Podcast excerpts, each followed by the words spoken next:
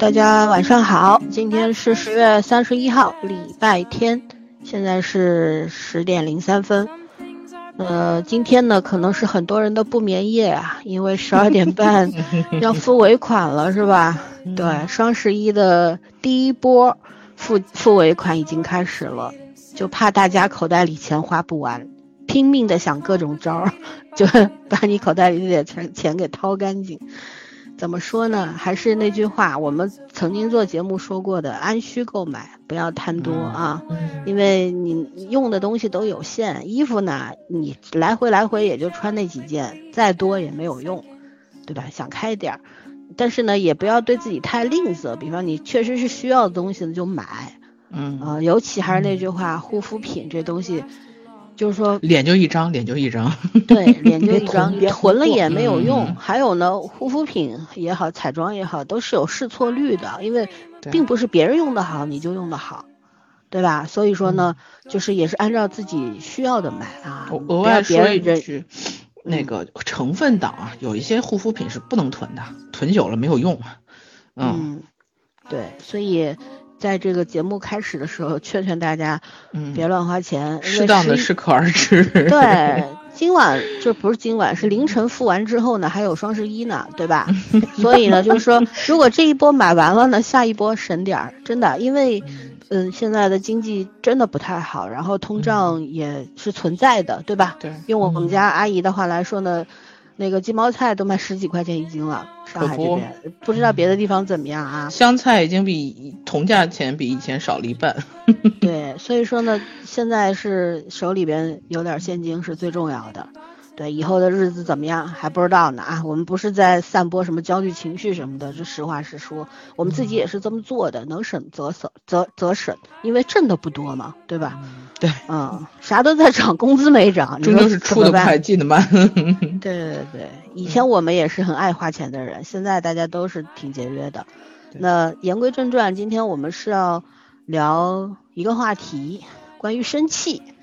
其实你说有没有世界上不善于生气的人？我觉得只有电视剧里或者书里边，或者真的世上仅存的一些得道高僧吧，或者说一些呃这个老道士啊、老尼姑啊什么的，估计他们这种高人是已经忘却了凡尘凡尘的这种烦恼啊，就不太会把这些人间琐事放在眼里了，也是他们有自己的更高阶层的修为。但作为我们普通人来说，我觉得每一天都有生气的机会。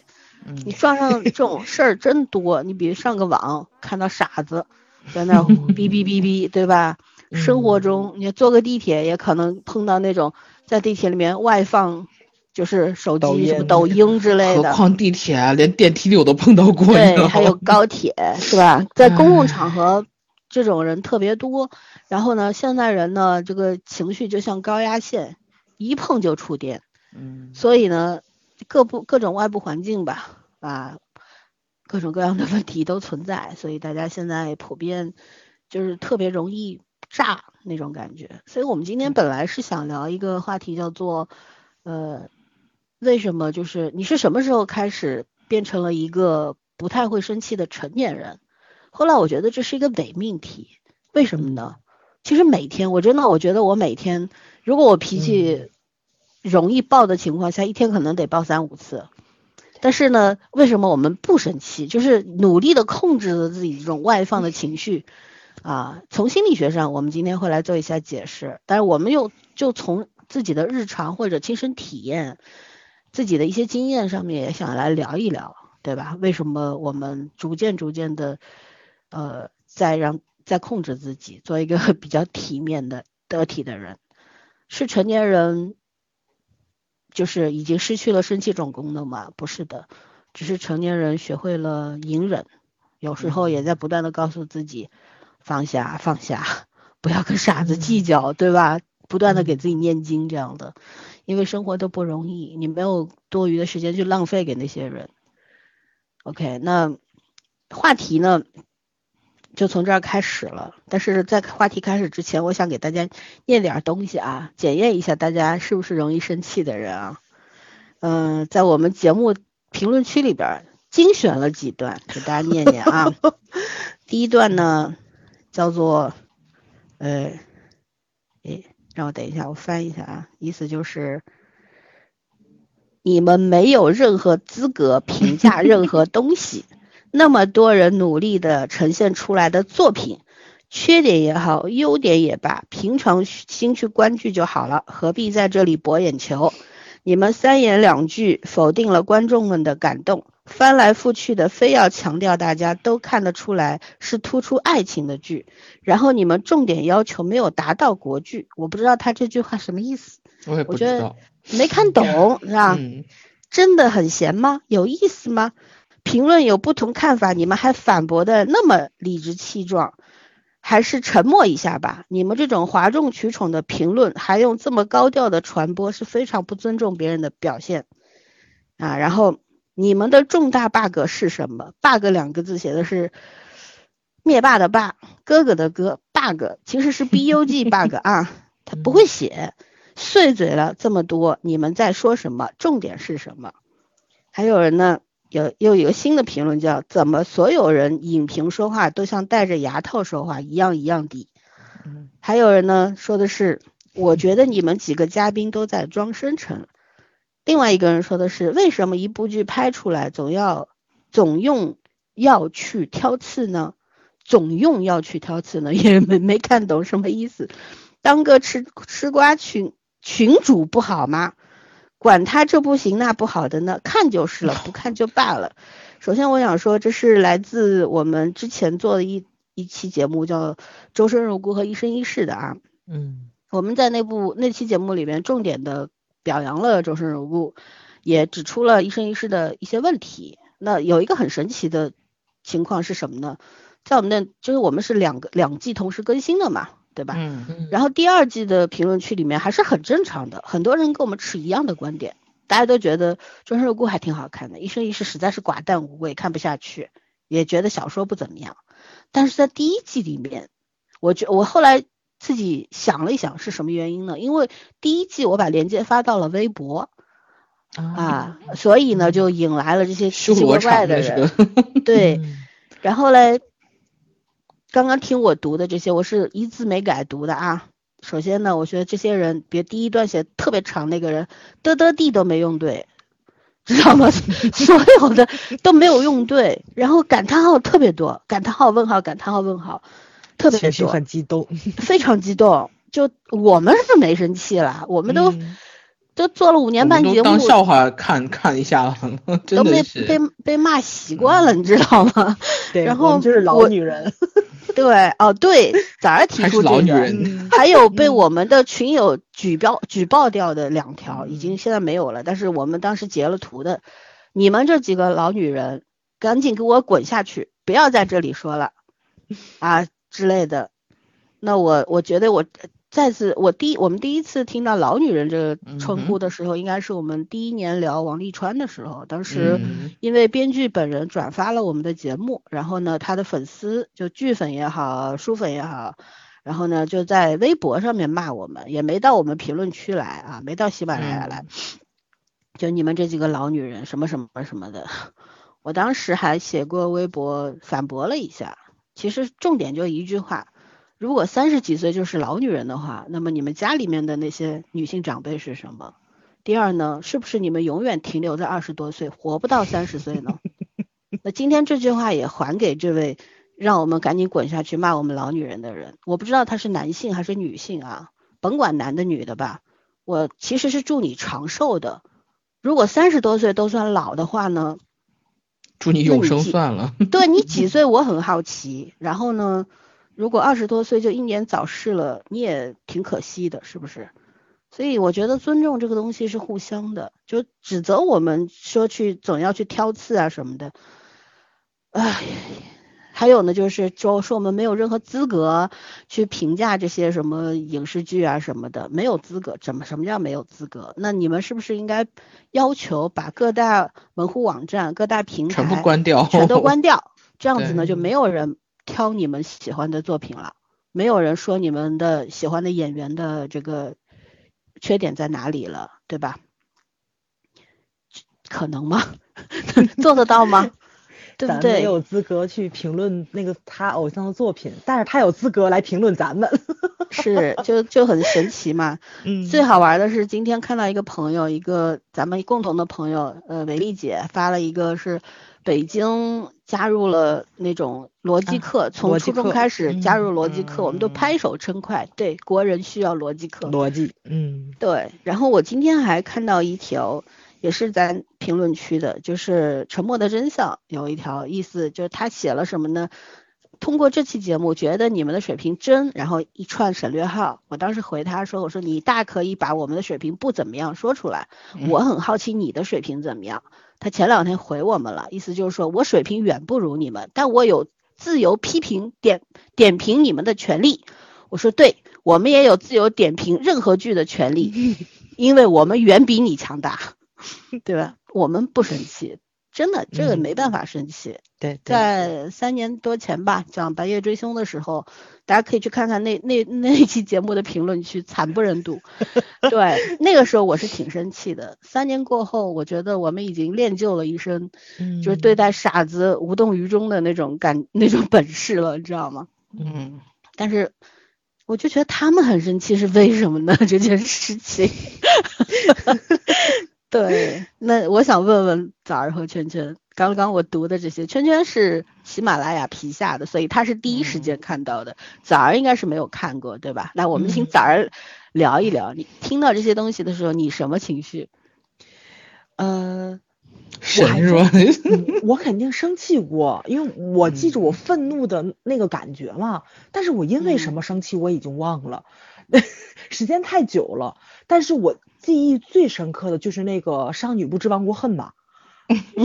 对，这个太经典了，这个这个我就绝绝对不生气，因为他点评的实在是，哎呦，这个评论我只想给他鼓掌，你知道吗？对对对，就觉得很搞笑嘛，所以到现在都记得。所以呢，就一切交给时间。我觉着愤怒啊、伤心的很多情绪呢，就是你可能会记着当时那个感觉，但因为什么你肯定会忘掉。但是把你逗笑的事情，你真能记一辈子。这商女不知亡国恨实在是太牛了。如果这个听众一直还在监督我们听我们节目的话啊，我这话绝对不是损你啊，我就绝对是夸你，你太有才了。这个评论。我就想知道他当年的语文老师是怎么给他 教过他这句话的。或许上课的时候开小差没学到，前两年在网络上学到的，在给在给学长写情书吗？特别着急的拿来到处用，是吧？显得自己知了解点什么，会背古诗了。哎，挺适合做编剧的，我觉得幽默感挺足。嗯，我就想有人称赞那个有匪的原文说，哎呀，古文用的我都看不懂，然后我就不小心看了一下，我就不想说话了。嗯，是的，是的啊，对，圈圈说这个我想起来了，我最近一次愤怒是因为网上的那个叫什么来着，过服过服恋。我就是 CP 嘛，就是磕 CP 嘛，《神雕侠侣》最近杨过与郭芙的哦 CP 实在是太火了，对，又出为什么会突然出现呀？病我我在群里面说过这个事儿吧，我前些日子在 B 站看到了什么呢？《神雕侠侣八》就是那个贴吧的人出来，就是就是说这个事情了，说官配就是杨过与小龙女，我不管你郭芙对吧？这个人气有多旺，请你不要到我们贴吧里面来发这些东西，就是说他们已经去侵占嗯作品的这个贴吧了，明明是一个挺良好的一个环境。他现在就犹犹如黄蜂过境，你你说你如果说跟杨过小龙女的这个 CP 你去打就打了，对吧？杨过跟郭是芙也有为什么会突然郭芙退又出来了呢？最近有新片子吗？我我我不知道，我我也不太明白。嗯问题就是就是 CP 特别多嘛，就是杨过跟郭襄也有啊，对吧？咱们都很喜欢郭襄，对啊，可是最近没有新版的《神雕侠侣》演吧？不知道为什么，我不知道为什么。我最开始 好神奇。我最开始看到不是在老福特看到的吗？就有一个人引用了大量的金庸的原文，然后去说老爷子就是十分隐晦的在写杨过就是喜欢郭襄，然后呢，啊不是就是喜欢郭芙，郭芙，然后嗯杨过是被小龙女 PUA 了，所以就跟小龙女在一起了。妈的然后逼，然后想什么呢？大段的人刚开始都是大家想去劝他，然后发现劝不了，就有人骂他。然后问题是骂他的人呢，从头到尾没有一个脏字儿。然后呢，而且骂都都骂出花来了，但是他回复的呢，就就永远都是你傻逼，你傻逼，就就这种就 人身攻击的话，你知道吧？我刚开始就所以去看的时候，还是带这种很很开心的这种情绪看，但是我越看我越生气，因为他反驳了就是那个去说这个《神雕侠侣》原著的这些粉丝的话的时候，他带出来了他心里面真正的那些想法。他为什么觉得杨过跟小龙女不般不般配？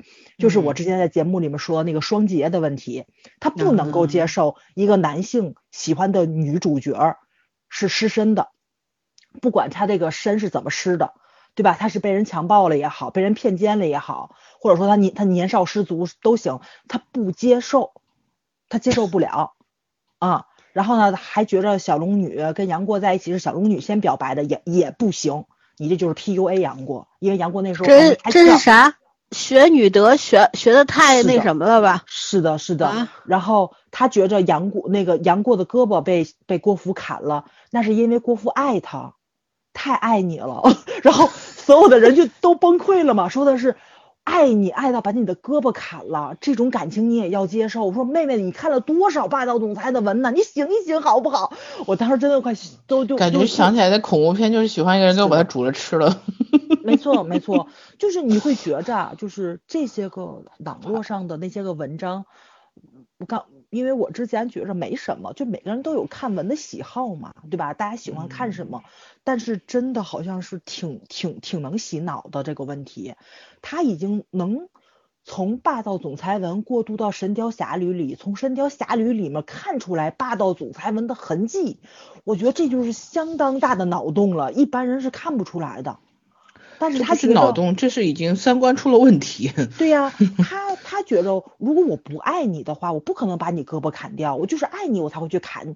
就是他，所以他是准备进监狱吗？他的未来不知道呢。他觉得他要学什么女王风之类的，就是爱爱了对方就把对方吃掉或者弄死，就是这种吗？就 大家跟他说的嘛，有人有失手或者在极度愤怒的情况下，这是很正常的一个应激反应啊什么的，他都不接受。他的接受唯一答案就是爱。只有爱能解决这件事情，这能能解释这件事情，所以你就没办法跟他去沟通。你碰到这种人的时候，我就发现网络上这种人真的挺多的。我之前的时候就很无法理解嘛。我觉得大数据是进行筛选过的，可能我碰到这种傻子的几率很低。因为你的智商，因为你的这个智商和取向都比较正常。对，就咱只能碰到比较相似的人的一些个评论啊、视频啊，就这种类型。但是老福特里面我没有去逛过这个武侠区，我没有逛过，他就是就是普通的推送过来了，我就看了一眼之后我就崩溃了嘛，就是这是很就是很有那个就怎么说来就是。嗯，巧合的一件事情，我刚开始以为是巧合，但是当我看到《神雕侠侣》贴吧的人已经出声明的时候，我就发现不是，是因为这些人已经成了大多数，他已经把主流 CP 的人压下去了，所以说你在不是战场的地方也被我看到了，也被我狙击到了，所以这个我觉得这个事情就就挺可怕的，就是。就就跟之前二二七那个意思是一样的嘛，就是他们人多势众，所以他们就是黄蜂过境，他们就能让所有地方片草不生。你一定要接受我的答案，你不接受我的答案，那是你的问题，绝对不是我的错。所以网络整改我们并没有做错呀。对对，所以呢，嗯，我觉得就这个网络环境上，偶尔会让我很愤怒，真的很愤怒，就是。我觉得跟年龄没关系，绝对不是他年轻的问题，就是他可能在某一方面已经进入自己的那个怎么说死胡同里面去了。死循环。对对，他出不来。嗯。而且人家也没有能力把他拉出来。呃，是的，对对对，所以你说影视剧啊，就或者说这种文化类的产业，它有它需不需要一些个？道德指标跟这种怎么说？监管性质的监管性质的东西，确实是需要的。对，啊，就是它其实是跟你的文化水平和你的认知能力相关的。对，也就是说，所有的小说，如果你看它都当言情小说看，那你本身就说明你有问题。可是你也不能把它都当霸道总裁小说看吧？这就是它，你只能就是就像现在我们现在所有的文化，就影视文化最大的问题就是什么剧你都磕 CP。嗯，这就是最大的问题，就是没有 CP 这个剧就不成剧，什么时候成这样子了？就这么多年这种霸总啊、土偶啊，就跟养对蛊似的，就现在养成了嘛，对吧？蛊长大了，对蛊，长大了，嗯，唉，就确实，早上说这个，嗯网络上的人就是也有一些脑子有毛病的那种言论，确实是很容易让人一瞬间上火的。我也举个例子，就前两天有一个嗯某某地的父子两个人，就父子父亲带着两个孩子去晚上去溜达散步嘛。结果呢，就是因为这个小区在做那个绿化还没有做完，就那个窨井盖啊没有盖上，不是被人偷了，是没有盖上。嗯然后呢，一个小孩掉下去了，哦然后这父亲就跳下去救那孩子，结果没救上来，父子俩都去世了，都不在了。然后消防队赶到，就那另外一个孩子哭闹嘛，路人经过的时候就打幺幺零叫幺幺九过来帮忙，结果救上来的时候，已经两个人都就就就已经死去了，已经嗯死去了。然后父亲是抱着那个孩子的，就是抱着孩子那个姿势就很难分开。就大家其实看到这个时候都心里很难过嘛，正常人都很难过，就觉得一个父爱很伟大，还有一个就很痛恨，就为什么这种这种在你在做这个就这种意外人为的呀，说白了，对不对？你嗯本来就应该你在做没施工没有完成什么的，但你也应该做一个警示标志啊，或者嗯哪怕把它嗯围起来啊，都可以啊。为什么就任何的警示都没有，导致这样一个惨剧的发生？我看到百分之我没有统计过啊，但我粗略觉得就可能百分之九十以上的人都是觉得这个事儿要去追究那个施工方的责任，对吧？呃还有的人有有一个人就特别瞩目，还是在评论区的热议啊，不知道怎么精选精选评论，写的是为什么呃男的带着两个孩子，妈妈是死了吗？然后然后下面有一条问他说你这个人为什么没有同情心呢？然后那个说这话的人就可能去看了那个人的头像或者里面的微博的自我介绍是个女性，说你们母狗啊母人，就现在对女性特别多的那种污蔑性的那种女权啦、嗯母人啦、母狗啦、什么奇趣蛋啦，嗯这种我也不懂什么意思。总总之就很恶心的这种称呼，就意思说你们打拳的时候就是这么说的，我只是复制一下你们的话而已。然后很多人就劝他，跟他说，他跟他讲理呢，就是说，在这样的一条社会新闻底下，不应该说这些，不应该再去挑起男女对立了，男女对立是不应该存在的。他就把这些人都骂了，意思就是说，就是女权先干的这种事儿，我就我就学他们一下，怎么了？但我觉得这个不是你学不学，或者说你现在对女性有极大的愤怒，或者说你仅仅对所谓的女权有极大的愤怒该发泄的时候，而是在这样一则社会新闻有两个一对父子这样死去的情况下，你基本的同情心去哪儿了？就是我我前段时间跟我一个好朋友讨论这个事情的时候，我们总结为就是说，在网络上这些人能够讲这些污言秽语也好，就是讲这些特别恶心人的、特别邪恶的话，就是明明这个主题跟他说的话一点关系都没有，但是他就在那里挑起任何，比方比方说呃群体之间的矛盾、男女性别之间的矛盾等等，就这些人我们就三个字不善良。我觉得善良是应作为人，人和禽兽的区别就是人是有善良这种能力的人，是有主观判断力的嘛？对，嗯他是有善良这种能力的。但是如果你字里行间你渗透出来的就是不善良，那你在日常生活当中大概率也不是什么好东西，不是什么好人，你伪装不嗯了的。很多人说我往了往上一个世界，往下一个世界，不是的，做不到的，你知道吗？是的，没错。你你的你所有呈现出来的输出的所有的东西，就是你的内心。所以你在日常当中再伪装也伪装不好。对，有时候看到这些东西，我那天看到这个的时候，我真的一瞬间我血都要冲到头上了，你知道吗？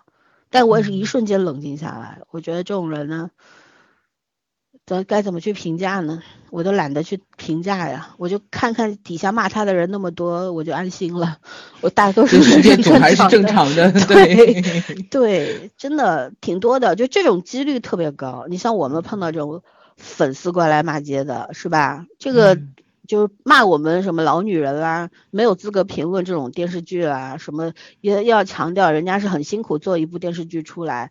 我我其实就讲两条，做任何工作都是辛苦的。你工作挣钱不辛苦吗？如果你现在是个伸手党，你父母工作挣钱不辛苦吗？演员拿着高的片酬，他应该完成他，就像你，如果你在一个职场里面，你的基本能力达不到，你是要滚蛋回家的，老板会开除你的。而我们就是这些艺人的老板，衣食父母，明白吗？如果他们拿着高薪、巨额酬劳，但是基本的能力没有具备，他就应该被批评。而不是被你捧着。你见过老板给员工捧臭脚的吗？这是不是基本道理？对不对？我不反对演员拿高薪，但是高也要有一个限度，无限配得上你的能力，就是无所谓。什么动不嗯动过亿，什么几千万什么，我们这种普通人一辈子也挣不到几百万。你拍一个戏就几千几千万上亿，好，OK，如果这是你们这个圈子的运行规则，行，我们认。你为什么呢？我们也没有办法，对吧？但是你拿着这么多的钱，你好歹拍个好的东西出来，对得起你自己的职业。人得要脸呐、脸都不要了，你说我不骂你，我骂谁？就嗯就是很简单的道理嘛。那为什么现在这么多事儿就本末倒置呢？对不对？就以前我觉得我们我咱小时候的时候，就是咱们小小的时候特别容易生气，小孩子是直来直去的嘛，情绪就比如说你咬我一口，我也得咬你一口，嗯你打我一拳，我也得踢你一脚。长大了以后，我们就不太会。你看，我们就看到很垃圾的剧，我们也不会口出脏话，没有一句脏话。但我们也只是力求可可。我觉得我们节目做的最好的一点，这么多年一直坚持的一点，就是我们不会因为这个演员是你喜欢的演员，你就对他万分包容。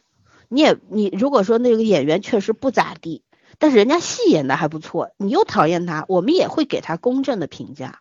嗯对吧？我觉得做剧评也好，影评也好，你就摸着良心说话是最重要的嘛。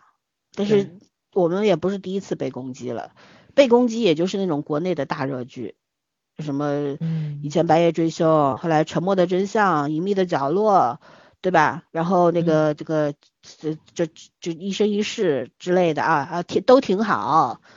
还有啥战争片儿，战争片儿跟那骂战争。片，骂我们嗯女人懂什么军队啊什么的。哎呦，怎么着？我不想跟你们这种傻逼多啰嗦，是吧？不好意思，骂脏话了，没什么好说的，就是觉得，就是很多时候，其实，在日常生活当中，我们跟这些人是不接触的，大家嗯不在一个频道，不在一个生活圈子里面，你你接触不到他们，因为你身边的人，你在职场上面，如果你在一个还是不错的这个职场氛围里边，大家伪装也要伪装的自己是是一个好人，或者说是一个有能力的人的样子，不会轻易的暴露缺点。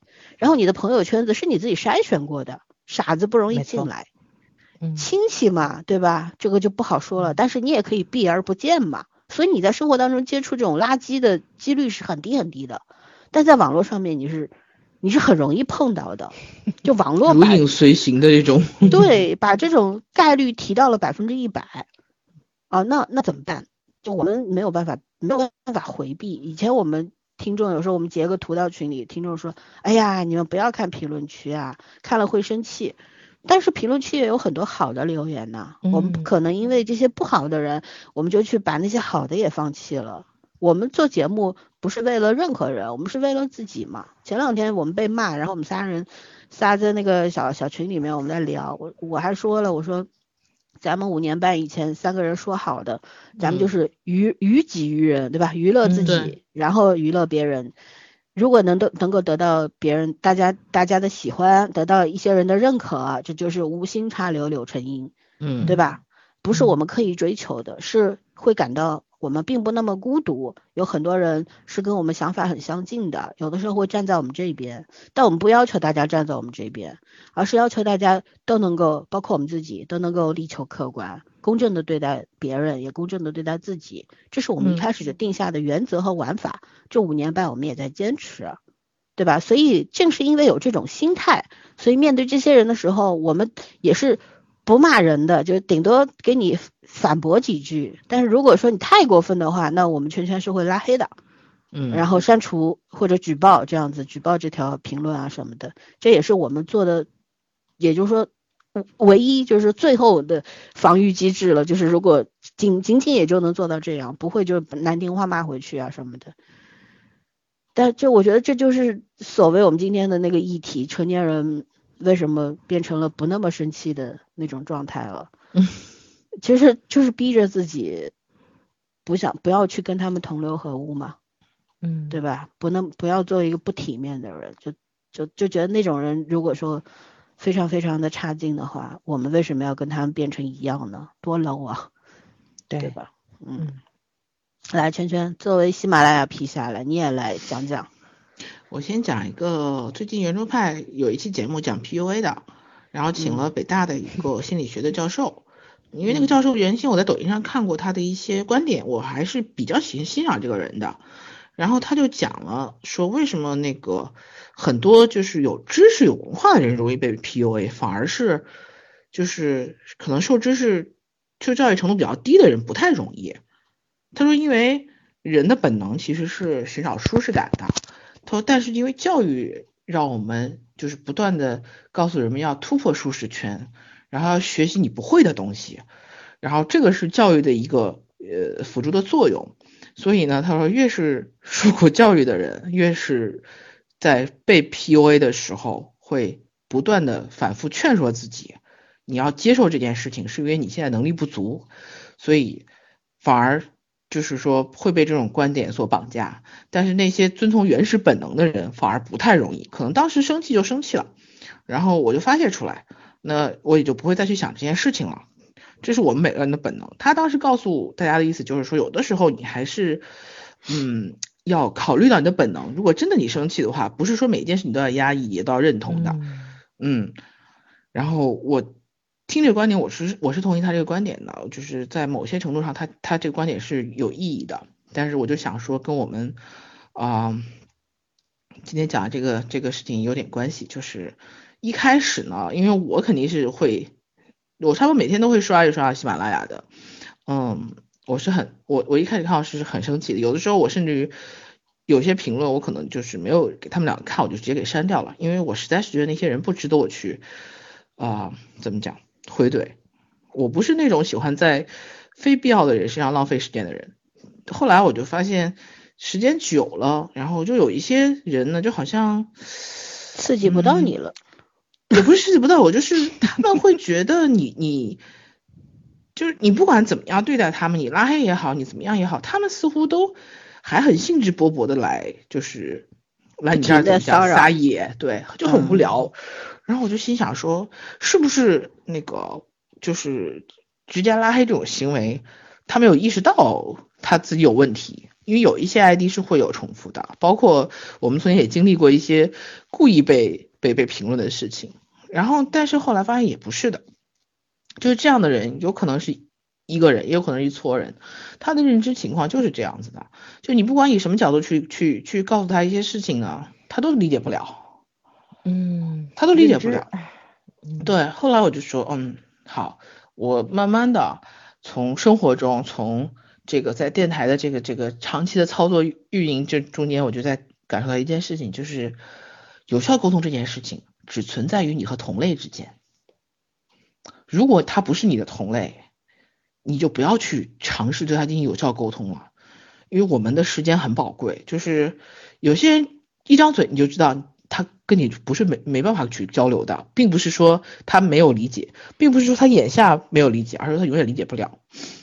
所以就这种，我我真的是会直接拉黑或者直接举报的，因为让任何人看到了，除了是一种伤害，更是一种耽误浪费时间的行为。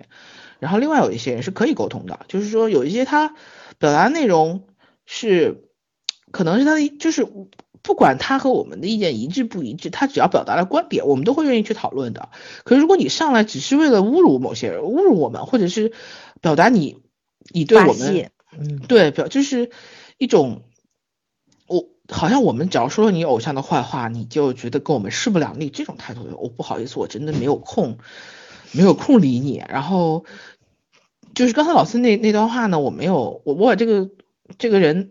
我没有删除，正常来说，我觉得这种废话我就删除掉了。然后我没删除的原因是因为我觉得他这么努力的打字，然后也不知道自己打出了什么东西，然后也没有骂人，就是我还是尊重他的劳动成果的，起码他打了字。但是他打了字，我们依然看不懂，看不懂就看不懂吧，反正我也留下了。就因为他们这几，我刚念了几段，我就觉得这些人小学毕业了吗？就就怎么语语句通顺都做不到呢？对啊，所以我就说，然后到地都分不清呢。基本逻辑它都和我们不在一个宇宙里面，所以也就算了吧。真的，我就说嘛，不是不是同类就没办法沟通，就别说有效没效了。然后我现在对这种东西基本上就是看笑话的状态，我不太会介意他们说什么了，因为你不知道后面 P 的那张皮是不是一个水军号，就纯粹是为了呃，因为你侵犯了他的利益而过跟你过不去，还是说他真的就是他的认知水平和你不在一个世界里面，嗯。就就都当一个怎么讲，都当笑话看嘛。然后我我也挺理解那些，就有些大 V 说说这个互联网的评论不能看，确实确实没什么可以看的，就是基本上有营养的部分没有，大多数都是在发泄一种私人情绪。然后我只想，这些人是在生活中有多失败，他只敢在网互联网上发泄情绪吗？如果他还有钱收的话，我我我起码觉得他敬业。大部分有一些人，我真的觉得不是，他就单纯的。单纯的表示自己是有立场的，另外就是呃自己是有人帮衬的，好像就是这个这个人多力量大，对他一定要找到一个和他一样的观点的人，他会觉得自己有存在感。我觉得这样人生很悲哀的，就是如果没有人认可你，你你你你你就是空气差不多，真的挺没意思的。嗯，空气多重要呀，它不是空气。就是我看不见摸不到感受不了，然后就是你这样的存在真的有意义吗？我我不觉得，我觉得，唉，不知道怎么想的，就是昨就是前两天看一个那个喜剧人喜剧大赛嘛，然后中间有一个讲粉丝的，嗯，讲的饭圈的这些事儿大家都讲过了，可是其实我当当时在想，我说是不是在就是没有什么路人粉，路人就是路人，粉就是粉，哪有路人粉？对呀，嗯，就是是不是在路人面前，你所有喜欢某一个明星的人都是这样，有点毛病，就是因为你说的话和人家理解的不一样，你用了什么所谓的专用词汇，然后你表达的感情不太正常，就是对啊，就是你的世界一天到晚只有你的哥哥或者姐姐，没有人正常人的世界是这样子的，那不是跟你没有任何亲戚关系，也不是你家，既不是你家亲戚，也不是你儿子女儿，更不是你老公。就是无所事事，然后感情畸形，呃，就是那个行为诡异。你觉得这种人谁会觉得你很正常？就就所有的其实都是这样的，但是很多粉丝的行为就在于我只是在某一阶段喜欢的一个角色，或者在某一阶段喜欢的一个人，然后也没有说整个人生以围围绕他去转动。这种我觉得很正常，就是每个人可能都会有一样这样一段这样的时间，也也许是生活比较艰难，疫情。我觉得这种在情感上是可以理解的，可是你如果几年，然后甚至于就是说，有的人差不多真的是半辈子就就就只只做追星这件事儿，然后就把自己全部的精力都投入在追星上面，根本不觉得自己的人生出现了问题。这种我觉得有钱呢，我觉得真的就需要去看医生了，就是你太不知道自己这辈子存在的。意义和价值了，我觉得其实就所谓路人看你就挺悲哀的。其实，你觉得虽然饭圈的事情我们讲了很多遍，但是有些东西我们自己也也要反思，也会思考。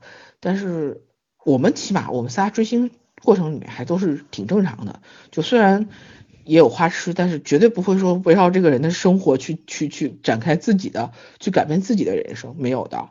可是我真的见过，不属于粉丝。我们仨还偶尔客串一下黑粉，就是那种，哎呀，觉得这个人哪也不好。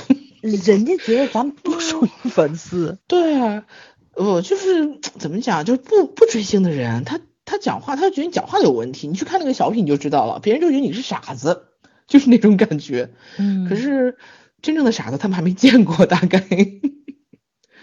就这是在娱乐圈里面，可能这些明星们司空见惯了。其实你想想，真正在路人身边，在那些不追星的人身上，然后嗯对，你就就真的觉得你们不太正常，所以别人反感你是很正常的事情，因为你而反感了你喜欢的明星，你会想想，因为你你你到底做了什么？我有时候觉得这些粉丝始终没明白这件事情，就是你到底对他好，以对他好之名做了什么伤害他的事情，根本他们心里一点数都没有。人家要的只是你的钱，嗯就仅此而已，什么爱不爱的。对，所以特别神奇，就是我现在对于这种粉丝留言已经完全没什么感觉了。OK，你要是语侮辱性词汇，我就跟你我就举报你；你要是脑袋有问题，我就拉黑你。我哪有空去教育你？真的没空。但是我觉得你谁的人生都是自己的，你自己想想清楚吧。嗯，然后我是要讲不生气的事情吗？还要现在要讲吗？随便，还是要讲生气的事情啊。我觉得其实我有时候生气的事情是一种就是，嗯，像刚刚在讲什么男权女权，有时候就真的是我生活中见到很多的那种侮辱女性的，反而是女性自己。真的，嗯目前还是这样的。男性说实话，他不太了解女人的生活和女人的这种思维模式的，他们能骂出来的也就无非那那几种。但是真的讲的很难听的，说实话，很多创新性的语语言的这个这个来自于女性，有的时候你，嗯，今天我们同事还在说，就是在办公室听到一个女的在对着一群男人讲荤段子，然后那群男人哈哈大笑，你不知道很难讲那个是什么心情。就是他就是那种老思维老，他还真的不是说故意讨好谁，他就是一种老的思维模式，他觉得这个事情很正常，然后但是我们在旁边看就真的是很难理解，然后包括女性对女性的鄙视链，其实就是莫名其妙的你站在男权主义的色彩，然后去鄙视女性，我觉得。这个东西真的不是属于就是讲几句话或者教育什么的能短期能改变的，你反正这玩意儿种灌输了几千年，对这这一时半会儿改不了。哎，这种事情总是让人很莫名其妙的有一种压抑的愤怒，但是怎么改呢？不知道。然后反正这种东西，我如果在我们那个就是评论区看到的话，我是一定会举报的，我不会给他删掉的。我就觉得你连你自己的出身怎么来的你都不会尊重的一个人，我何必要忍你呢？嗯嗯，对，就接着圈圈这话，我从心理学角度科普一下，为什么这些人这么爱生气啊？嗯就爱生气的人呢，一般分为两种，一种呢就是爱跟别人生气，一种呢爱跟自己生气。那本质上根源都是在于跟自己生气。嗯，对吧？你气别人气不着，说实话就是，就只不过那种能把气撒出来发在别人身上的人呢，使用的叫做外归因，而气发不出来，转而郁闷死自己的呢，叫做 内归因。对，但不管是内归因也好啊，外归因也好，就是生气本质上是一种攻击行为。嗯，就是当一个事情不符合你自己的想象，也不会随着你的心意转变，对吧？这个时候你就想要惩罚别人，有的时候想要惩罚自己，就是重点在于哪里？就是当事情不符合你自己的心意，而这嗯个条件就是尤其注重的是不符合你自己，就是跟别人没有关系，就是你自己的问题。不管你的脾气发在别人身上还是发在自己身上，都是自己的问题。然后呢，为什么有些人就是爱跟别人生气呢？一个呢属于讲法就是有一种强大的超我，还有一种就是相当的超级自恋，就分为这两种类型。那我嗯们就简单说一下，比方说我们如果读过一点，比如大学的时候选修选修过某些课程，你就可能会读过弗洛伊德，对吧？你就会知道就人格结构里边有自我、超我和本我。那所谓的超我是什么呢？就是我们人格中的理想自我，就是它由良心啊、社会准则呀、自我理想组成，而人格的高层是人格的高层领导，就是他在你的整个人格的结构里边是属于最牛逼的，对吧？他按照至善原则行事，指导自我，限制本我，就像一个家族里边的那种大家长坐镇的，或者说你的整个群体里边有尊权的那个人，就是他是我们对于自己的行为和意识的内在监督者和审判者。那拥有这种超强超我的人，他为什么总是说，嗯，要要要变成就是总是要跟要跟别人生气或者要跟自己生气呢？一般这种人啊，在他年少的时候，他的父母就是一个异常严厉的人，有可能父母都是异常严厉的人，就很糟糕。因为在这种情况下呢，就父母的反应模式就是跟自己爱生气的这种状态。那嗯这一方面决定了什么呢？这人这一类人在幼时人格形成的时候，内化有一个强大的超我。另一方面呢，这些人潜移默化的就是复制学习父母的这种对待事物的反应模式，从而呢完全意识不到意识不到自己跟自己过不去，这种反应有什么问题？就这种人有超强自我的人，超级爱跟自己生气，而且他跟自己生气的时候完全意识不到。为什么意识不到呢？就是其实他的内心里边有两个人，一个是他的父母，一个是他的自，一个是他自己，这两个人在做搏斗，在他的意识里边是这个样子的。而这种因素的产生的机制，就是因为一个过于惩罚性的、严厉的这种追求完美的超我。正是什么呢？那些严厉父母在你幼时给你产生的那种灌输给你的那种观念啊，在你心目当中形成的那种形象造成的一种具体的体现。而在你成年之后，或者说在你成长的过程当中，你会无时不刻的去复制你父母的那种行为模式，而然后呢，就形成了一种什么呢？就是当你长大之后，你的父母老了，他们也管不了你了。但是你时时刻刻还在给自己较真儿，为什么呢？父母不管你的时候呢，你内心其实有一个声音在对你自己说，或者在对你的父母说：“爸爸妈妈，你们管不了我了，但是你们放心，我可以管我自己。”就讲的通俗点，是不是特别搞笑？是不是？但是这是一个事实存在的。然后呢，还有一种叫做，还有一个就是跟却非常非常自恋的那种人，这种。人呢，在他的婴儿时呢，就认为自己是无所不能的，就是在一个小屁孩的时候，他就觉得自己特牛逼，是宇宙的中心。你们回想一下，你们生活当中一定有这种人。哎，我们楼上又开始了耶，听到了一声，运动时间到了，十一点还还还还不睡，受不了。就是呢，这种人他是觉得就是万事万物啊，就是都都有受制于我或者受控于我，我是上帝，我就是神。这种人在网络上也特别多，我们所谓的巨婴，对吧？嗯，就是他这种无所不能，觉得自己无所不能的这种感觉和认知啊，一般情况下，他会全就是一般的人，他会在这个成长的过程当中渐渐的消退，然后呢，变成就是嗯全能的这种自恋，变成了一种部分全能的过自恋的那个过程。但是有没有完全消退？没有，没有。对，他会警示到说自己可能有点傻逼，但是呢，他完全不能完全摆脱傻逼的这种模式，你知道吧？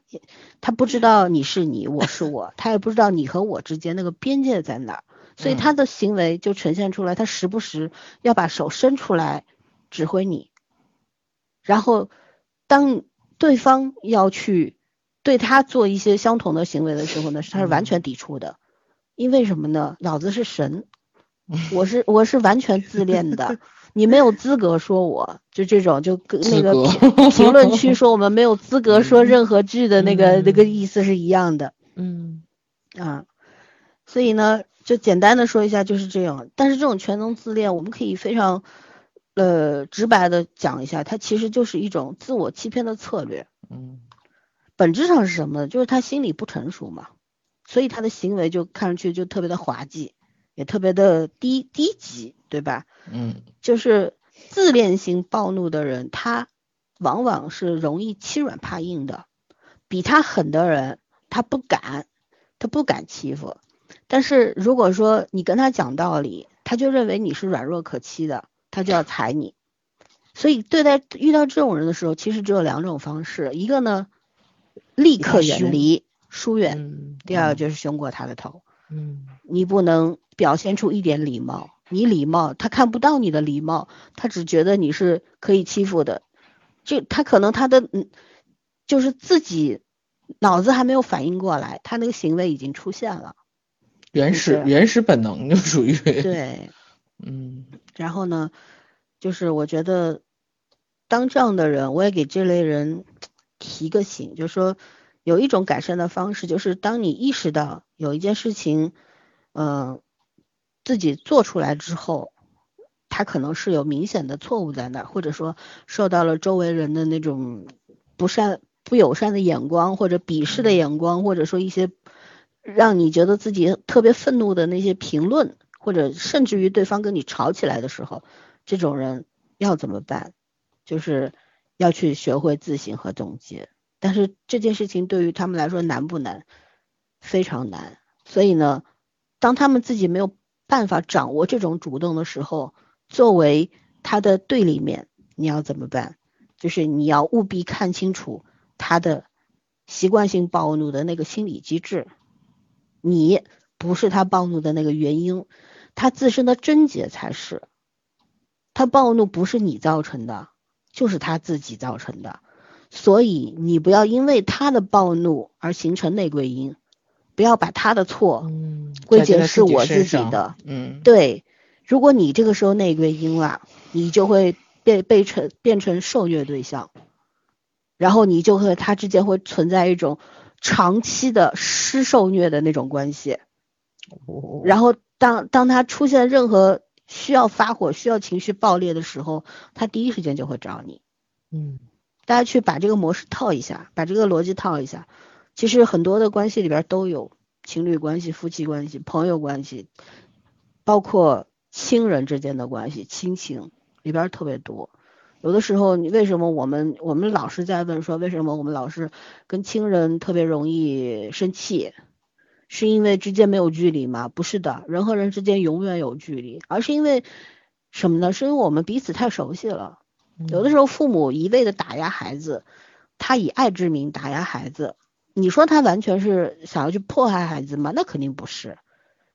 啊，他只是要把自己的所有的对这个自自己人生的不满，对这个社会、对这个世界的不满，变成一种砝码加到孩子的身上，然后让让孩子替他去实现或者完成他自己的愿望。很多人是这样，对吧？过于严厉，所以导致小孩子就是我们刚刚说的，就是那种特别容易内归因的人，什么事情都归结在自己身上，然后原完全所有的行为机制啊逻辑都复制父母的那种状态，然后导致自己又要祸害下一代，就一代一代一代这样祸害下去。就成传承了。对，这个是非常可怕的。对，所以就就像比方我我是学这个研究这个的，所以很多时候我就一太知道这里边的原因是什么，所以不太就不太容易生气。很多时候周边的人说：“哎呀，你别生气。”我心想我真没生气。我一直在想，我生气的状态会是什么样？我也在想，我这这几几十年里边，我有没有非常非常生气的时候？可能都是出现在我特别小的时候，十岁以前就特别容易生气。嗯，就是小孩子直来直往嘛。你长大以后可能就会计较，会算计，会算计那个得失，就是你这个生气划不划算，对吧？如果你生气的行为之后造成的那个结果不划算，承担不了的，那我就不生气了呗。还有呢，就是遇到事儿，我第一时间我要解决问题，我解决完之后我就懒得生气了，就就这样。就是很多时候可能是你的生存环境啊，那个生活环境，然后社会环境逼迫你快速的变成了一个十几岁的样子，就变成了一个成年人的样子，就十几岁的面貌，但是有成年人的那种思维方式。，嗯，对，就其实是很难讲，它是一个好事儿还是一个坏事儿，很难讲，别人也无从去判断，对吧？对，别人的判断是站在别人的角度，嗯，是的，来，咱们聊聊，换一个话题，就是不生气，好吧？嗯嗯嗯，刚刚早上来聊聊，有遇到什么事儿的时候，你你会采取不生气的方式呢？嗯，遇到我爸的事儿吧，我现在不像原来是这么爱生气了。嗯，嗯对，嗯，可能已经是，就是毕竟已经三十多年了嘛，相处了，也没什么太大的机会躲开他们。我可能还属于就为啥要躲开他们？啊，对呀，我是我是属于那种，就是要真的是特别生气的话，我就不想跟你吵吵了。有什么好吵吵的，对吧？吵架多伤感情啊！我真觉得吵架特别伤感情。但有的时候你不是控制不住自己吗？对，我从小的时候就属于那种闯祸的孩子，因为，嗯、反正我要是就是真的急了的话，我可能是直接动手的那种。就小时候经常跟男孩子打架嘛，从小就跟男孩一块玩，就真的是摸爬滚打出来的。所以呢，就是我可能还真没那种习惯，就是要要吵怎么着，就先动手。我我哎，你要这么说，我还真挺像东北人的。天津人还真不这样，天津人是那种离着八丈远互骂，然后呢走个对点儿走过去就绝对不会动手那种。那跟上海人差不多呀。呃，这挺好，挺好，挺好，我觉得这样挺好，不容易闯祸。我小时候真的闯过两次祸，一次是就是兜了人的尾椎骨，还有一次是把人鼻梁骨给踹了。你就想想吧，啊，体能不错，不这这问题真的是功夫不错。你把人伤着了，你知道吧？我就就现在去回想的话，如果说我现在我带着学生闯这祸，我都能吓个半死。现在孩子金贵嘛，咱小时候孩子没那么金贵。你别看都是独生子女，我印象特别深，我就是把我们团同学尾尾椎骨给兜了嘛，他就是就是起不来了。其实还不是尾椎，当时害怕是尾椎呀、可能是踢了麻筋儿了，他腿麻了动不了了。然后老师就把我爸跟他妈给叫来了，就都很近吧，对吧？就都都都是邻居嘛，都很近来了。他妈巨逗，他妈来的第一句话就是：“那肯定是你惹人，你不惹人，为什么打你呢？” 那个时代人们挺有自省精神的，说白了是的，，是的，嗯所以呢，就是就他妈就觉得你一个男孩儿让女孩儿打你，你得多招歉呢，你得，对，就属于这种，就啥事儿没有，你知道吗？老师在这儿，因为家长没事儿，所以呃孩子老师就好说了呗。对孩子嗯也没什么事儿，一会儿又腿好了，就刚开始老师肯定也吓个半死，但是你现在要想一想，真的是没没没踢着尾椎。我爸后来吓唬我，我爸说你你知道吗？你要真给人踢踢尾椎骨给踢坏了，这就真动不了了，真把我给吓着了。那次是，所以呢，就以后就发现了，还真是动嘴别动手，因为你这个很难掌握这一，毕竟大家都不是从小学武术出身的，对吧？像张晋、像吴京这种，他们手里有根，你手里是没根的，所以呢，就是，嗯、讲求武德嘛，就是动口不动手，嗯，所以呢，咱该想聊啥来着？不生气，不生气吗？对对对，嗯，所以我想想，以以前不生气，因为一般有火现场就发了。现在不生气，我真的几乎气都是跟我爸生的。就我也不知道为什么，就我妈就说我我们俩人上辈子天生八字不合是吗？对 冤家，你知道吧？不都说女儿是老爸爸的小情人儿吗？我就跟我爸说，咱俩上辈子你知道吗？就这个就这个呃，情侣生活得多不顺畅啊，你知道吗？这辈子还得吵，对，不可能是小情人儿，而是过得很不好的那种小情人儿啊！我跟你说，情侣生活，你嗯想啥呢？不是我说上辈子上辈子嘛，不都是对吧？说女儿是爸爸的哦小情人儿根本就没有，我们两个一直吵，或者可能我就是男孩儿性格吧，我跟我妈一直处的很好，我跟我爸就不行，就是所有的事情都能产生分歧，然后呢看法也完全不一样，但是吧都还很想说服对方，嗯。关键是老说服不对，说服不了不了总想打架是吧？是的，然后我，但是我觉得就是这种，就你身边有一个这样的人，其实也挺好的。就是你也要去反省自己嘛。我我现在脾气变得好点儿了，很大原因我觉得也是被我爸磨出来的。其实我觉得我也在磨他，呃是一样，因为我妈脾气特别好。你看我们两个都能跟我妈处得很好，但我们两个处不到一起去，就证明我们两个脾气其实都都是有问题的。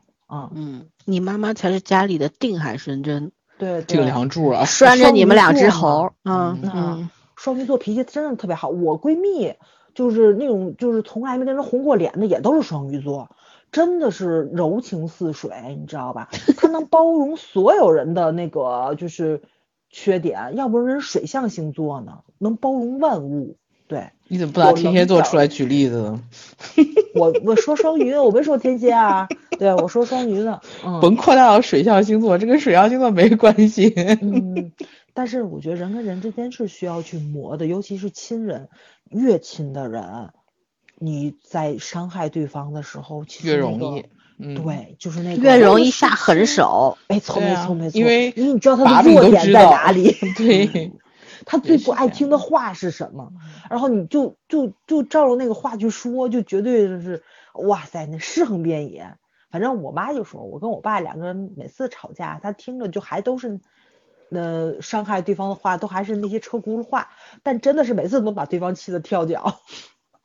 嗯，这么多年没没分个输赢出来也不容易。我我给你一个建议，就之前我建议给我的一个好朋友，就是他们夫妻俩特别容易吵架，但吵的那都是一些鸡毛蒜皮的事儿。我曾经发过朋友圈嘛，就是他有一天找我理论，呃，就找我帮忙，其实就是他跟他他上完厕所没洗手，我不知道你没有看过这条朋友圈，然后就去刷碗了，然后她老公就说你为什么不洗手？然后她她就说这个我马上要刷碗了，我我反正要洗手。然后她她就就为这事儿跟她老公吵了一下午，然后评评理。嗯我我就说我脑子当时浮现出来就是我去他们家吃饭，他是不是都不洗手？我说以前都这样吗？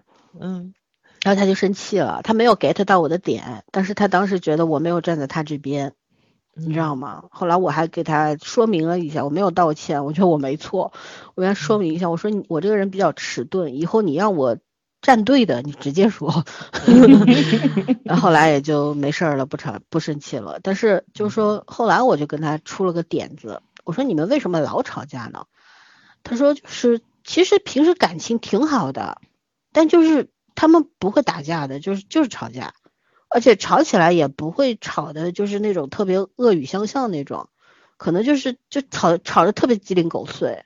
他有时候他吵着吵着我就笑起来了，然后就是你觉得那事儿根本不值得一吵，是吗？对，就莫名其妙，可能就是夫妻时间长了，你知道吧，差不多十年了吧，就那种嗯，已经就已经不像那种柔情蜜意，早就没有了，消失无踪了，就那种。就熬干了，就只剩下那个鸡鸡零狗碎的琐碎日常了。对，他说 有时候跟我们出来玩儿，他心里特高兴，就除了上班儿，上跟我们出来玩是最高兴的事儿。你说一个人把上班当做最高兴的事儿，是不是有 病？好多男人都是这样的。不是他女的，对，然后事实证明，这个时代男女压力是一样的。对，然后我就跟他说，你这样在家里边装一个摄像头，因为你们三天两头吵架嘛，就装一个摄像头，因为他会把他整个你们整个斗嘴的那个过程录下来。嗯然后你自己去看，你不要害怕，你就看看你吵架的时候，也让拉着你老公一块儿看，你们吵架的时候是不是面目可憎？你是不是就失去了你所有的优雅？然后你你变得不像你自己，你也让你老公看看高大帅气的他变成什么样了。后来这个方法真的很有效，就是他们看到自己就是极就无法自己无法容忍的那个，就好无聊，觉得自己 不是就是就是看到了自己不愿意接受的那一面，嗯 对，就觉得我原来啊，觉得都是知知识分子嘛，就是觉得自己不至于啊，嗯，怎么就就这样了呢？对不对？然后两个人后来就逐渐逐渐的就不怎么吵架了，然后感情也融合了，融洽了很多。呃，在小孩子的这个教育的问题上也有所改变，因为他们都是知识分子，都是就也算是很有文化的人，然后教育孩子的情况下，就是以前可能会因为新上海人嘛，嘛，有新上？海人，他的压力环境压力很大，他一定要在这个城市扎根儿，就是自己很苦很苦，他要给孩子留留一个特别好的环境，所以呢，自己压力特别大，工作压力、生活压力大的情况下呢，虽然很爱小孩儿，可是呢，也会不自觉的把这个压力转嫁给孩子嘛，所以在教育孩子的情况底下，可能也会犯这种错误，让自己变得对待面对孩子的时候，有时候讲话也比较重啊，怎样啊，他也会去看自己那个样子是什么样的，然后他就慢慢慢慢的在改。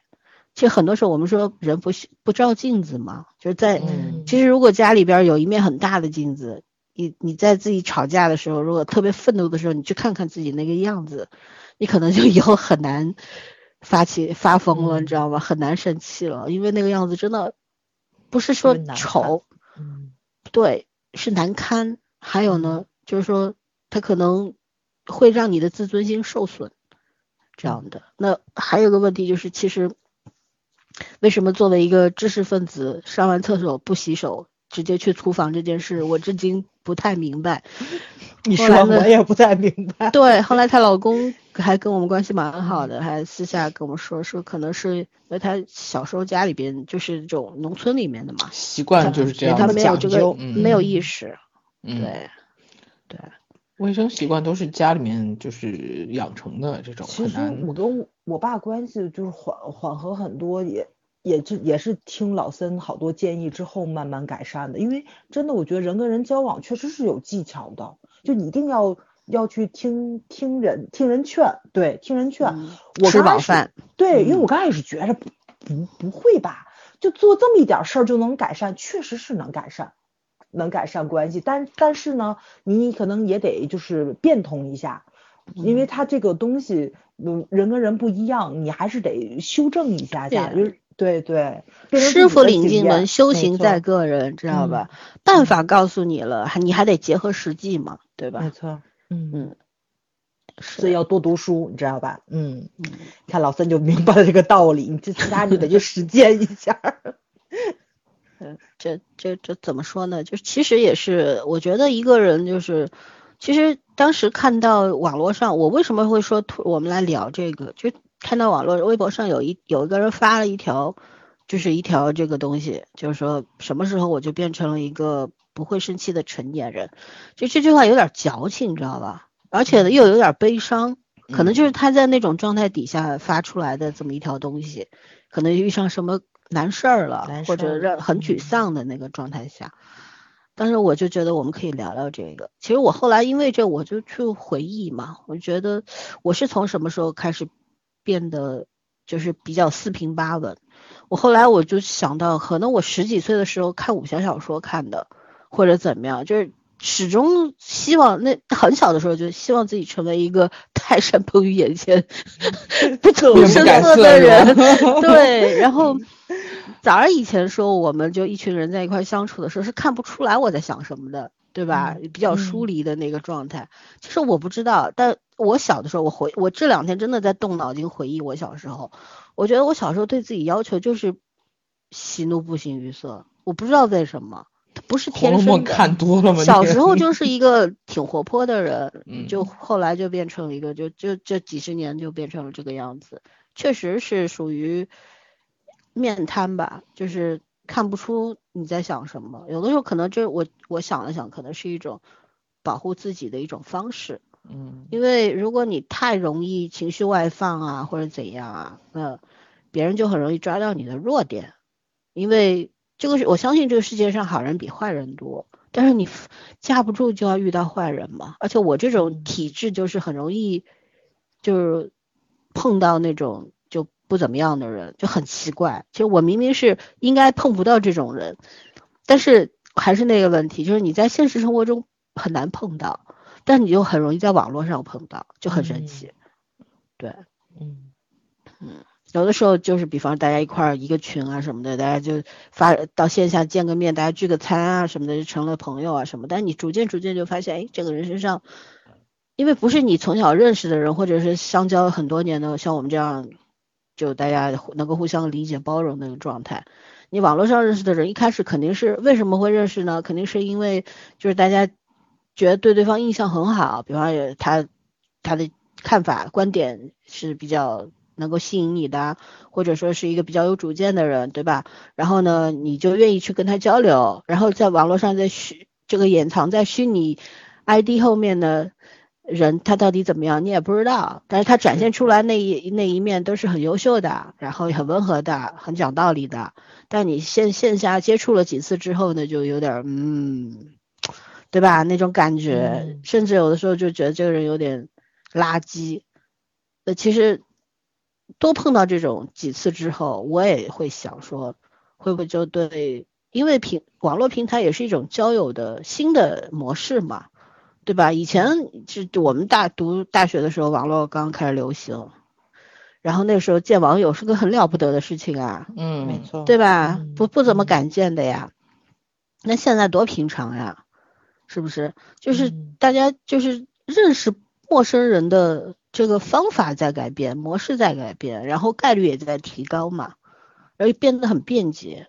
这个网络缩短了人与人之间的距离，形式上。但是实际上呢，已已拉开了人与人之间的那个距离。那我们要学习的只是去怎么如何去在不断的摔倒，然后呃站起来，这整个过程当中去总结经验，然后呢不要丧失丧失信心。就是可能你会遇到一些渣渣，但是呢你也会遇到很好的朋友嘛，嗯，对吧？你不要因为烂的那些人，你就自己主动。缴械投降了，就去扔掉了认识更好的人、优秀的人的机会，因为人一辈子就是大浪淘沙嘛，你就是在一个不断的增加和删除的过程当中，慢慢慢慢的就这么长大了，对吧？就是我有有的时候就觉得，想说特别想做那种波澜不惊的人，你知道吗？像后来慢慢有一个阶段，就觉得自己成了一个心如止水的人，对什么都起不了。这种情绪的时候特别慌张，特别慌，就是觉得怎么会变成这个样子？波澜不惊是一种你遇到事情之后，你能够用一种坦然的方式去面对它，而心如死水那种状态就是不对的，是很吓人的。是为什么呢？就是任何事情，任何外界的刺激刺激不到你了，这个时候你就要想想了，我是不是进入了什么奇怪的状态里面了？你要努力的把自己给拔出来。所以就我们一一直在调整自己，我觉得人特别像魔方，就是完美的魔方一定是六个面都是一个色儿的，对吧？但是对于我这种手残的人来说，他可能就没有办法把它弄得那么齐整，一直都是在转来转去那个状态里边。人一辈子就像这个魔方一样，有的时候就是转的七零八落的，甚至于有的时候人着急了。拿个榔头啪一下把它给砸了，碎了拉倒，也不拼了，对吧？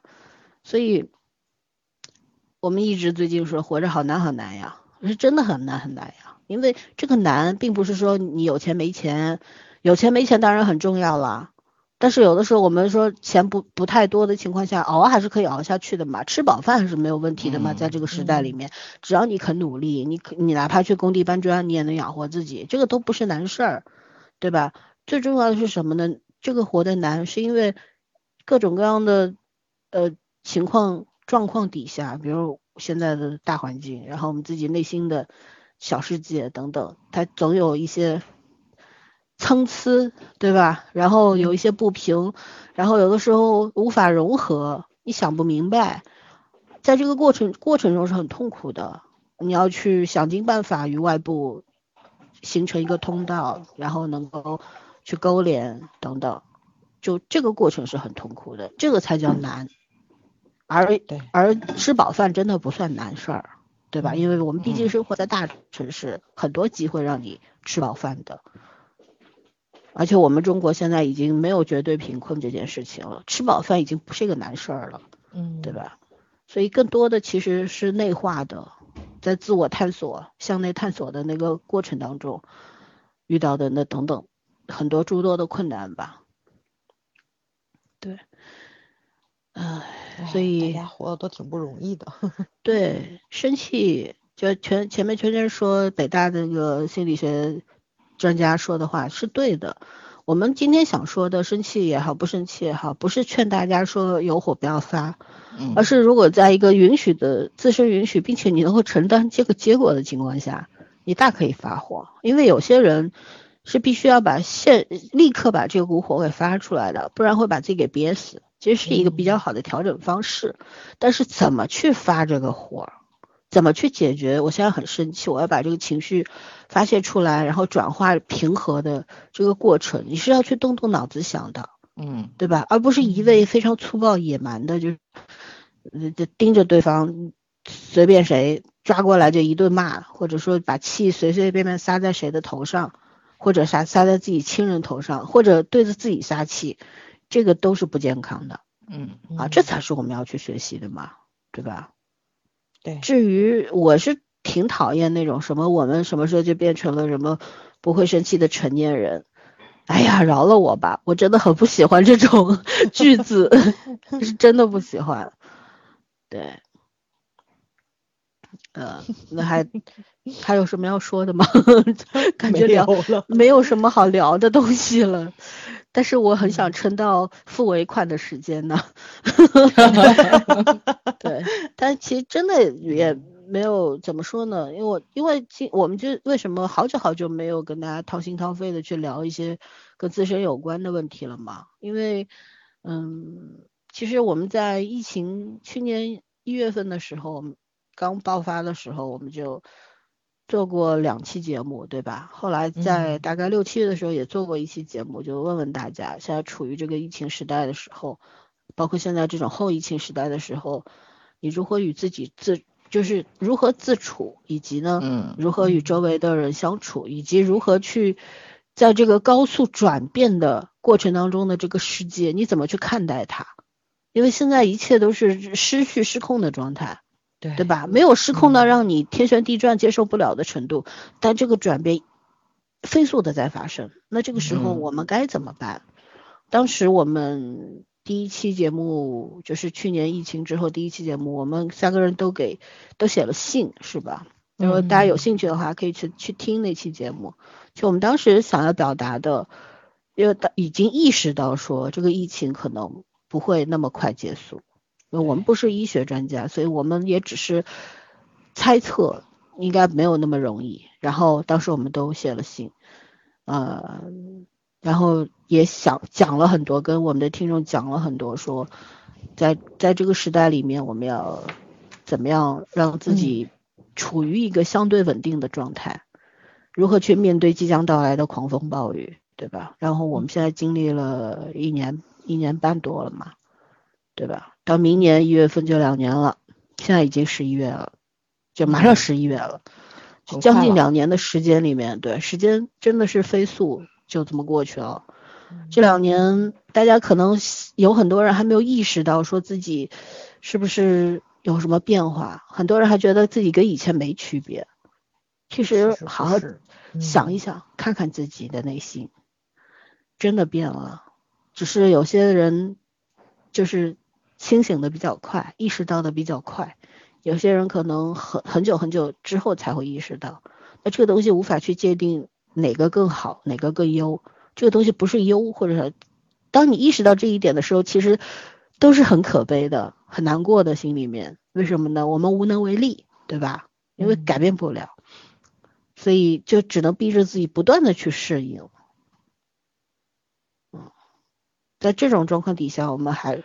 今天今天所所要做这期节目的目的就在于这个，就是能够跟大伙儿聊聊天，就讲讲，就是当我们处在这样的一个比较繁杂的、一时很迷茫的状态里面的时候，我们生气也好，不生气也好，或者说你要做个成熟得体的大人，还是做一个容易暴怒的小孩儿，其实都是选择。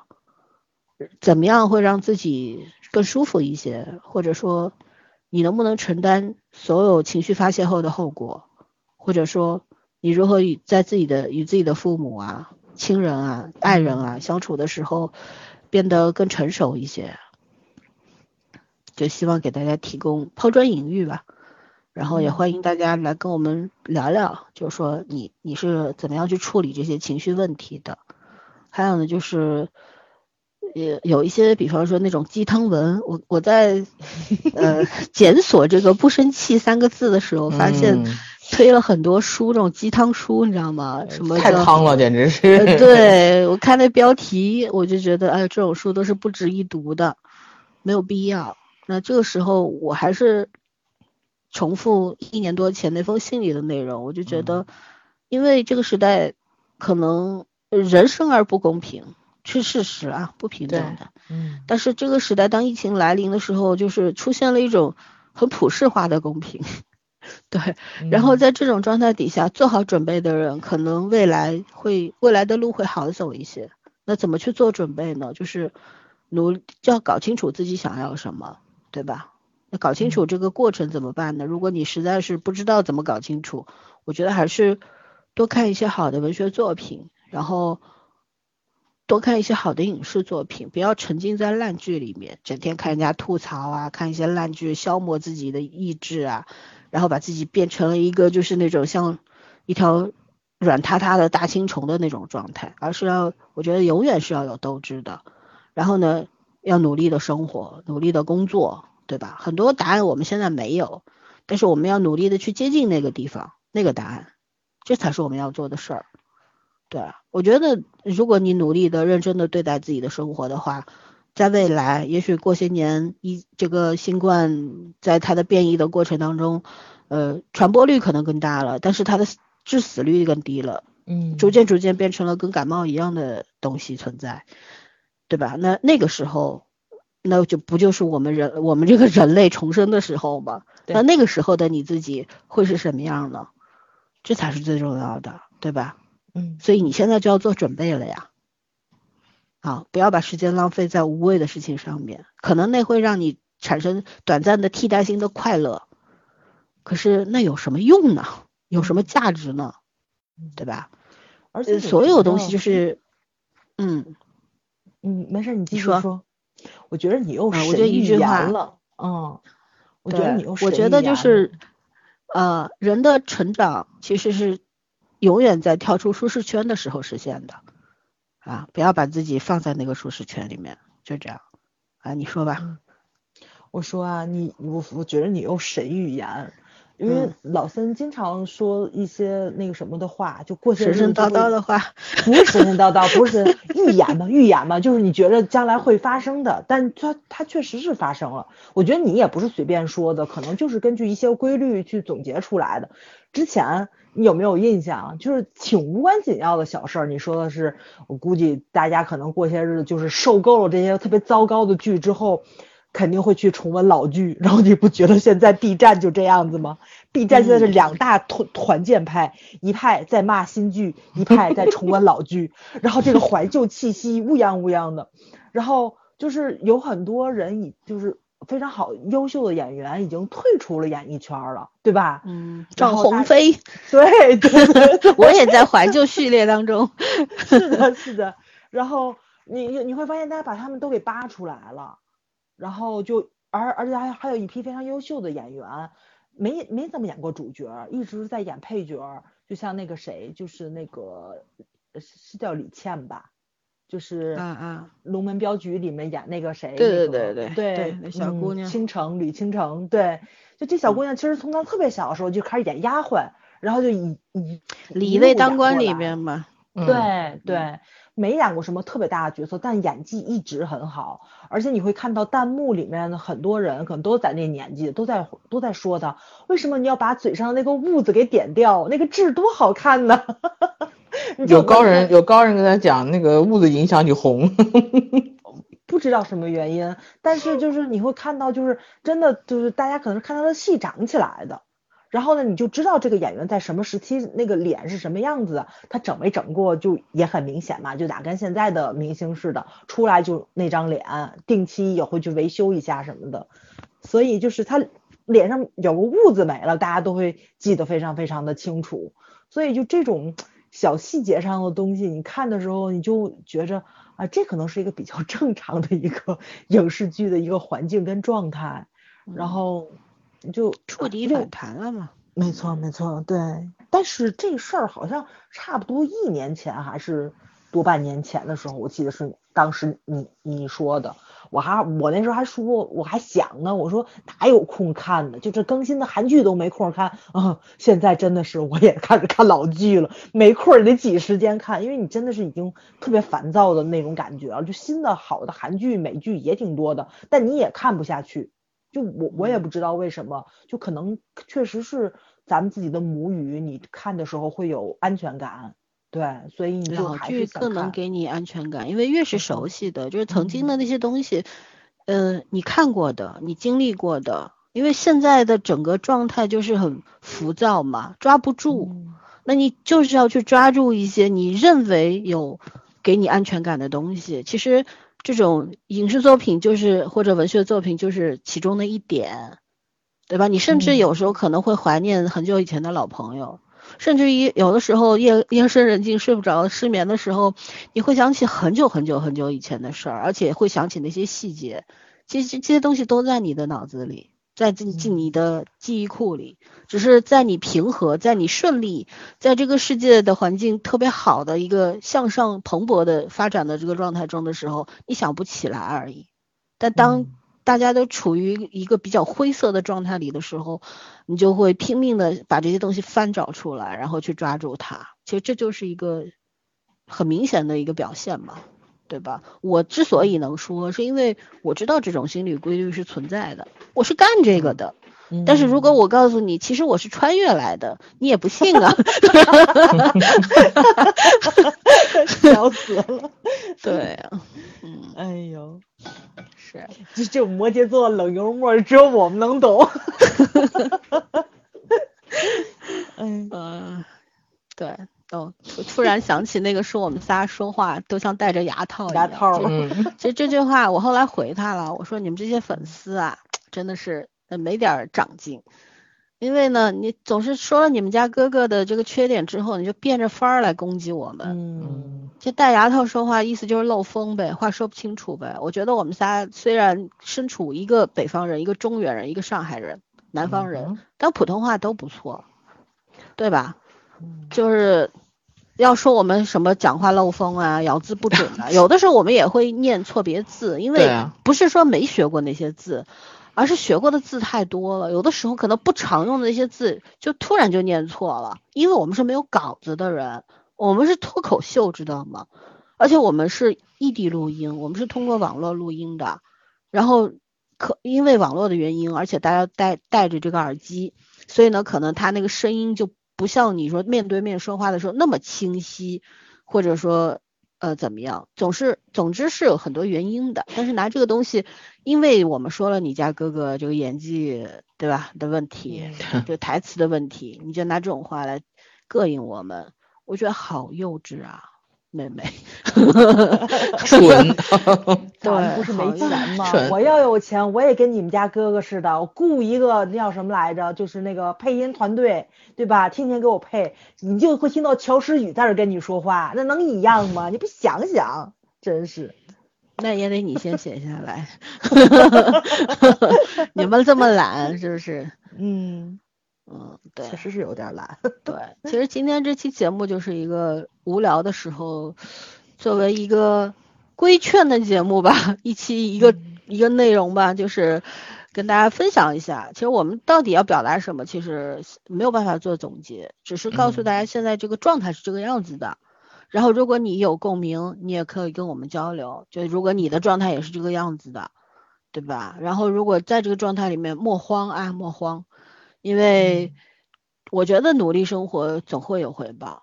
如果努力生活没有那种金钱上面的回报，或者说这种特别明显的那种物质上面的回报，但是如果你精神上面丰裕了，也是一种很好的回报，对吧？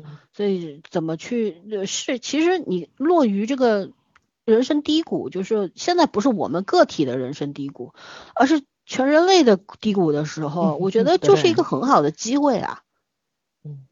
对吧？这是一个很好的机会，就有这个机会出现的时候，看你有没有能力把自己做做大做强嘛，对吧？这这这个才是最关键的呀。这个终于把人类带到一个相对平等的基础上来了。是，笑死了。对，其实我还有很多预言我可以说，但是我觉得说出来就大家会灰心丧气的，就不说了。咱仨的预言最准的是枣，赛博，我那是乌鸦小的不嘴灵，大的灵。哎，你知道吗？今天看那个我补了那个 P 哥的那个大结局嘛，就是总决赛，然后他们那奖杯特别赛博朋克呀，我当时就想起崽儿来了。我的天我你不以后不随便说话，你知道吧？这真的是好的不灵，坏的灵。是，就说呗说呗，这东西没有办法的。然后，呃，嗯差不多吧，咱们就今天就聊到这儿，嗯，对吧？然后预言家。嗯，欢迎大家跟我们交流啊，聊聊天儿。评论区挺冷清的，只剩那些骂我们的人了。也希望那些真心爱我们的、鼓励我们的，也留留言。也留留言啊，啊，你不用给我们点赞，点不点赞无所谓，就是跟我们聊聊天儿很重要啊。或者有兴趣可以到我们群里来啊，平时唠唠嗑也是很开心的，因为现在很孤独啊，是真的很孤独啊。但是那你至少有一个地方能够让你聊一些你愿意聊的话，其实也是很好的，对吧？也是值得开心的，所以欢迎大家来吧。就这样吧，拜拜。拜拜拜拜。